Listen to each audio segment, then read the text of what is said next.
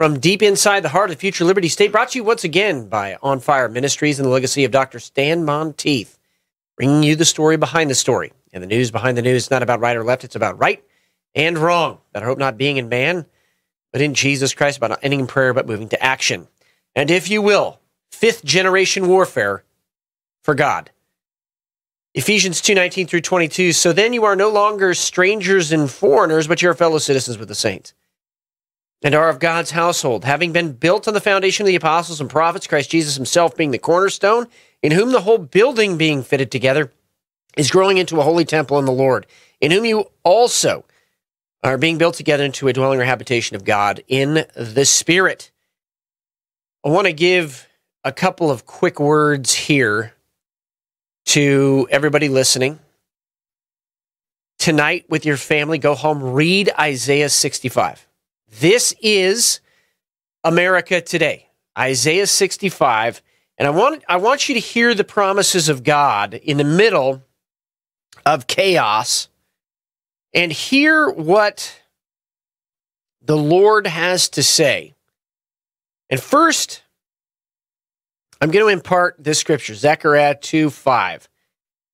But I declare but I, declares the Lord, will be a wall of fire to her on all sides, and I will be the glory in her midst. That is a promise to each one of us.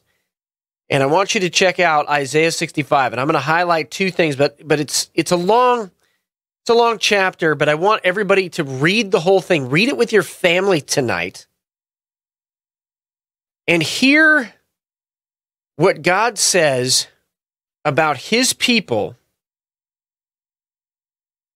when trouble comes. And, and it's specifically referring to this last time. Okay, so in the middle of judgment, part of the country being judged because evil, they've let evil come in, so judgment follows evil. These are the promises to his servants. Behold, my servants will eat, but you will be hungry. And he's speaking of those people that are judged. Behold, my servants will drink, but you will be thirsty. Behold, my servants will rejoice, but you will be put to shame. Behold, my servants will shout joyfully with a glad heart, but you will cry out from a painful heart, and you will wail from a broken spirit.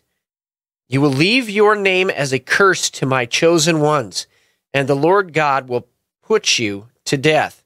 But my servants will be called by another name, because the one who is blessed on the earth will be blessed by the God of truth. And the one who swears an oath on the earth will swear by the God of truth, because the former troubles are forgotten and because they're hidden from my sight. I think we all understand that in this next year, there is going to be a lot happening. There is going to be financial uh, downturn uh, in the country and in the world. There are inflationary policies right now that haven't even begun yet to bear fruit. And we also know that there are other countries in the world who are devaluing their currencies faster than those here in the United States. And as a result of that, the United States dollar is getting stronger, but inflation is still happening. And it's the secret or hidden inflation, which is the hidden printing of money, not on the books, that a lot of people have not accounted for. Probably talk about that in a totally separate episode. But it's it's the point of a crisis that will be used to roll out a central bank digital currency. In other words, all the other digital currencies will be outlawed, but the central bank digital currency, good to go. And you need to understand, we all need to understand that this is by design that they've let these digital currencies go for a while to get people used to them. So that ultimately, when they shift to a central bank digital currency, so the only digital currency that would be uh, accepted anywhere, that people are used to it. And also, on top of that, that they will be willing to sacrifice even more of their liberty for whatever contrived security will save them from whatever crisis comes. Now, this could be another health crisis, another fake pandemic, could be. And I, I want to I want to say something. Obviously, there was a pandemic. obviously. But the reaction to it made it fake. The reaction to it was way out of proportion to what it actually was. And I don't want to quibble about the definition of pandemic, but the bottom line is the reaction had nothing to do with actual public health. It had everything to do with implementing and imposing control mechanisms. I think we all know that. And so, as we come into this next potential crisis, maybe this is going to be an economic crisis that'll drive this. We need to understand that they, the powers that be, the globalists and the communists, will put something out there to see how everybody reacts to it. Then they'll go to the next thing. And so, like right now, for example, you you hear about uh, this exercise 201 about the next potential pandemic that might be focused specifically on kids. You you hear about what's happening in the world in regards to the economic uh, collapse, and then immediately they're talking about central bank digital currency is the way to go because it takes away the black market and all these horrible things are happening. And all of a sudden, right in the middle of all that, FTX. Well, we can't have that because look at what happened. It's corruption. Well, it's their own people. So they set up the crisis and then they tr- come riding in on a white horse with the solutions. This is what they did with World War One and World War Two with the League of Nations and then the United Nations, and they want a World War Three so that they can implement a one world government. Now, one of the things that I've been watching for is one world religion. We're going to get to that here in a second. But in the midst of all of this, God says, We will be fine. We will be provided for. Now, this doesn't mean it's going to be easy. Doesn't mean some people uh, aren't going to have to risk their lives. Doesn't mean some people aren't going to be martyrs. But from his kingdom perspective, we are safe. And that we should beware he is moving right now. And we should not, again, be praying for revival. We should be praying to the Lord of the harvest that he would send laborers into the fields. We should be equipping his churches. And I, I really haven't heard this defined, so I'm going to define it for you. Teaching people how to pray for healing, teaching people how to pray for deliverance, teaching people how to comfort those who are mourning, teaching people how to prophesy, which means to edify and build up and exhort and comfort. How to, that's the definition in the New Testament. How to do that.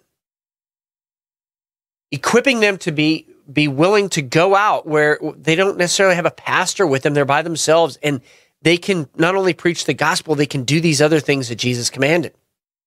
That's equipping.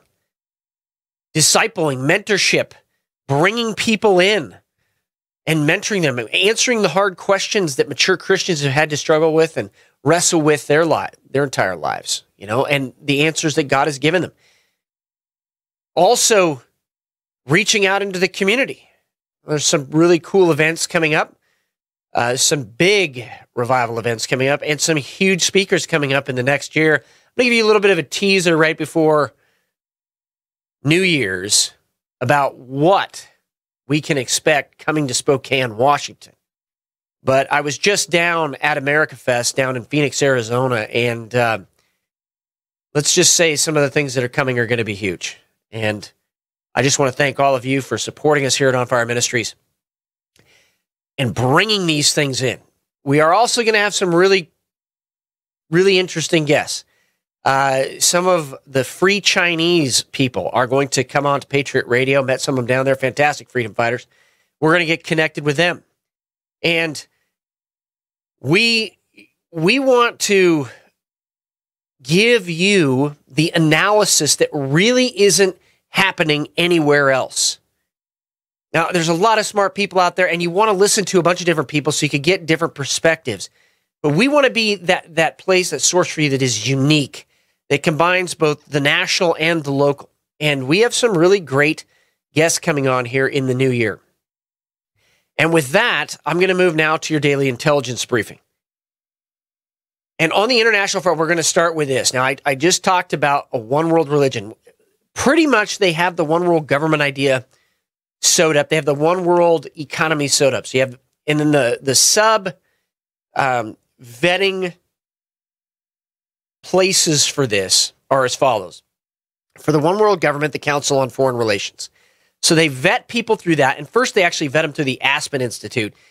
So they vet them through the Aspen Institute and they vet them through the Council on Foreign Relations. And then those are the ones that kind of grow up into that power structure, the, the real power behind the scenes for the one world government. Then you have on the economic side, you have people vetted through chambers of commerce locally and nationally. Then they're they're also brought into something that a, a, lot of people maybe haven't heard of called the Trilateral Commission. Uh, Nelson Rockefeller, uh, Zbigniew Brzezinski, all part of this stuff. And they're trying to vet people that are going to be part of this one world economy. So these are bankers, these are these are large businessmen, multinational corporations, etc. Okay. But the one thing that had been languishing kind of was the one world religion until two weeks ago at COP27. We had Alex Newman on here to talk about it. I'm going to play a couple clips here. Travis has got a couple clips queued up. I want you to hear these things. I'm going to, I'm going to, we're going to play the, the first clip and then I want to give a little bit of commentary. Then we'll play the second clip and just listen to what these people believe. Now, this is an Orthodox metropolitan, a supposed evangelical minister or affiliate, and then also a Jewish rabbi. So they're trying to go over and, and co opt most of the major religions. And these guys legitimately believe what they are saying. And I'm going to tie this then into things like Nord Stream and other things that have happened. So you get a bigger geopolitical picture of what is going on in the world. So we're going to go ahead and roll this, Travis, the new Ten Commandments. And the climate crisis is also a crisis of the heart and of the soul. And, and, and because according to Jewish mysticism, there are five levels of soul. And humanity is living right now mostly at the first level of soul, the lowest level. And that's why much of humanity is so deep in consumerism. Even here at the COP, you see, you know, double cheeseburgers, etc.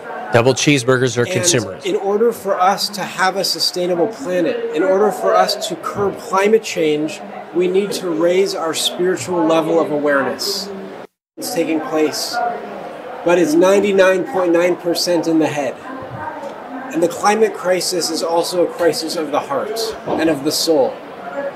And, and, and because according to Jewish mysticism, there are five levels of soul and humanity is living right now mostly at the first level of soul, the lowest level, and that's why much of humanity is so deep in consumerism. Even here at the COP, you see, you know, double cheeseburgers, etc. And in order for us to have a sustainable planet, in order for us to curb climate change, we need to raise our spiritual level of awareness. We can't do it any other way. There's no amount of data and science which is going to show the way because we've seen that. We're here at COP27, which is 34 years after the UN process on climate change began in 19. Listen to that. He's, he's admitting the, the history of this. In 1992, someone asked the U.S. climate negotiator, the, the, U.S. climate negotiator under the first George Bush, why he was there. He said, "I'm happy to represent America at the climate negotiations as long as the American way of life is not up for negotiation." And so something needs to change, and religious leaders need to be the what needs to change behind that spiritual ecological change. And those who oppose this agenda now, from a religious basis, will actually come to see that Metropolitan Seraphim and myself and other religious figures, James, that we're not serving idols, that we're rather trying to break the idol of materialism. Wow. Okay, Travis, that's good. So you heard that. The American way of life. Now you, you notice he, he he said it was a bad thing that one of an um, one of our presidents stood up and said the American way of life is not up for negotiation, which is the right stance. And then he says, but something has to change. Well, what has to change? It's the American way of life. They want to change the American way of life. And you heard what that means. Like to him. Travis, they're coming after double cheeseburgers. And I, I don't know about you, but I think a lot of God fearing red blooded Americans are going to say, You come after my double cheeseburger? Those are fighting words. Okay. And this is this is what they believe. We have more than enough grazing land. We have more than enough cattle. If we just got out of the way of our farmers and ranchers, got out of the way of our entrepreneurs, we would be fine. And oh, by the way, pollution in places where there is capitalism, which means, by the way, I want to define this free markets because it capital is the means of production. So capitalism, all systems are capitalist. It just it, how much are they capitalist? This idea goes against what a free market is, and free markets actually are curbing pollution, becoming more efficient because we're getting out of the way of people that want to innovate. So when you hear this kind of stuff, they literally are saying, we want the American way of life to change. They don't want you eating a cheeseburger. They want you eating bugs. And they've said that crickets. They want you to live in an apartment, which is a 200 square foot little. Travis, I don't know about you, but when I get up in the morning, I like to stretch. The Chiweenies like to have a little place to run around and play. I don't know, 200 feet. That's smaller than the studio here. 200 square feet, an apartment, and you will be happy. You will own your property and you will be happy.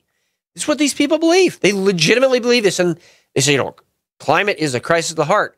Now, he, as with all things that, that are rooted in evil, there is a little slight truth there. Yes, this is a matter of the heart. It's a matter of doing what our Lord and Savior told us to do. It's a matter of what our Creator told us to do.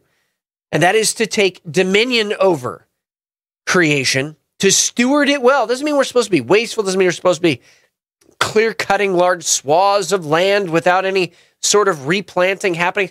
We're supposed to be good stewards. Although some clear cuts actually have benefited the environment, but I, I'm not going to go there today. We need to be good stewards. That's what the key is. God has called us to be good stewards. And that means that we're not supposed to just let forests lay languishing so they burn up in the summer. We're actually supposed to steward the land. These people, I wonder if they flew there on jets. That would be my question. Because it's always do as I say, not as I do with these people. Because they always will be the ones taken care of, and it'll be us little people that'll be eating bugs in our apartments. Travis, let's roll the next one. Now, I want you to hear this. This is the new Ten Commandments and the third covenant. This is what he really says. Listen carefully because he uses language that kingdom minded Christians would use. And so, with a t- new kind of Ten Commandments of climate change, which are an addendum to, not a replacement for, the original Ten Commandments, and a third covenant that we're some kind of working on between mankind and creation, that we would refocus on those elements of the teachings from across religions that point us in the direction of fixing the problems that we've created so that life can thrive on this planet and so that we can build that proverbial kingdom of heaven here on earth. We can build a world without suffering, but we can't do it if we're arguing about who's doing what or, or and why that's good or bad. We need to come to a common understanding of what's important and then a context specific action plan that allow us to achieve our goals as, as, to end suffering, to take care of the poor, to take care of the immigrants, to make sure that this world that we're building is one that is just and that honors the vision of a loving creator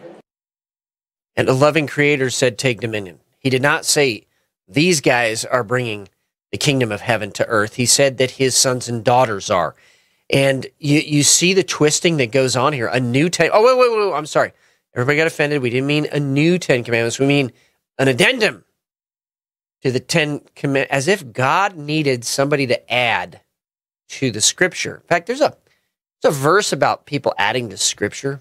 Interesting. Anyway, so they went up on Mount Sinai and they did this new dedication of these anti Ten Commandments. And th- there's something very interesting in these anti Ten Commandments. It's all centered on basically us giving everything up And the Ten Commandments very clearly say, Thou shalt not steal, which implies a right of property ownership. Thou shalt not envy, right of property ownership. And so it is clearly diametrically opposed to the actual word of God. This was a key for me. When I saw this, I knew that now they're working on the one world religion. So you're going to see a lot more in regards to this. You heard on this show how we reported that the Pope and uh, the Grand Imam of Al Azhar University, the foremost Sunni uh, university on Sunni jurisprudence in Islam, basically signed this religious cooperation agreement. They're going to try to paint everybody who is in the way as being in the way of progress and being in the way of this and that. Look at people have had enough, and especially here in America. We're going to get to some of the things that are happening, but this is the apostasy that is talked about when people start saying they're Christian, going down this road of worshiping the creation rather than the creator and obeying what he actually commanded us to do. Now, when we, we have actually followed out that kingdom mandate, we see massive change happening. We see more prosperity. We see more people being helped. But when you see centralized control, look at how Russia's run. Look at how communist countries in Asia are run. always lagging for infrastructure, always lagging for food, always lagging in supplies, always lagging because it takes time for the people at the top to decide what is best for me and you. All right, that brings us next to Belarus and Ukraine. I need to really tell you guys a little bit about this, give you kind of a historical picture so you understand what is happening. First of all, if you have not seen it, I'm going to go. Um, I'm going to talk about this today. Some people ask me about it, but the fake fall of the former Soviet Union. All right. Now, some people have never even heard this before, but I want to, I, I just got to tell you about it. All right. In Russian disinformation, so this is, it's called disinformatia in the former Soviet Union, okay, they would put out controlled opposition. These are people that are controlled that'll say things that sound like they're against what's going on in the government of the former Soviet Union, but they never seem to be ever arrested or attacked for it. So you always watch for people here in the United States that pretend to be opposition to Biden or the communists, but they never really get attacked. They never really get viciously attacked. Okay? So with this, they also had what are called feints or a dialectical step backwards. It would look like they were going in a certain direction, but they were actually they were actually taking a step backward and waiting, and then they would go forward again when they could. The fall of the former Soviet Union is one such case. Anatoly Golitsyn was an ex KGB officer who spent 15 years in Soviet intelligence work. So he was one of the highest ranking Soviet officials that has de- defected to the West. He defected in 1961. He wrote two books about the Soviets' grand strategy. So this dude was a thinker. He was trying to tell us how the Soviets thought five moves ahead if they ever got to a point where the United States got too strong. And his predictions were extremely accurate. By the end of 1993, 139 out of 148 of his predictions were fulfilled. And and so these predictions were, you know, he wasn't like a prophet. He just was a former KGB officer who knew their grand strategy and their grand plan and the deception that the Soviets used in their grand plan. So part of what the, the deception was was the phony fall of the Soviet Union. But before they did that, they were going to penetrate uh, intelligence services in the West convince Western intelligence services of the authentic, uh, you know, authenticity of fake intelligence. And you can read this on the fake breakup of the Soviet Union, Anatoly Golitsyn, uh, History of the Revolution. Okay. So, so has that happened? Have they infiltrated the highest levels of our intelligence? At- Travis, did you hear that? Did Anatoly Golitsyn predict the deep state? He did. What if the president of the United States was a Chinese proxy? Could you imagine such oh, the realities that this guy's talking about? Sam Faddis bringing this up here recently. Time for a new church committee to send people to jail, not only over the government, uh, you know, completely ignoring, completely ignoring the First Amendment, but intentionally using taxpayer resources to silence their critics in Twitter. I mean, that, that's the one of the biggest scandals of the last 50 years. And if anybody on the left is countenancing that, thinking that's okay, and, they, and there are some because they're, they're just rabid communists who hate America. They actually hate people because it is a satanic worldview. You you you see this. You're on the left. You legitimately have to say, I can't be a part of that. I can't be a part of using taxpayer money to silence critics. If you're being honest with yourself, you can't. So Sam Faddis has this, but he also talked about is Joe Biden a Chinese agent? And raising the question of all of the things, is he that compromised? You know, this is again something Anatoly Golitsyn predicted. Now, the other parts that he predicted here too, um, they would promote the idea that ideology is dead in the communist bloc. They promote the idea that there is an of an ideological split between Moscow and Beijing, and make it look like the Russians and the Chinese were really separate when they're not. And I got to tell you something.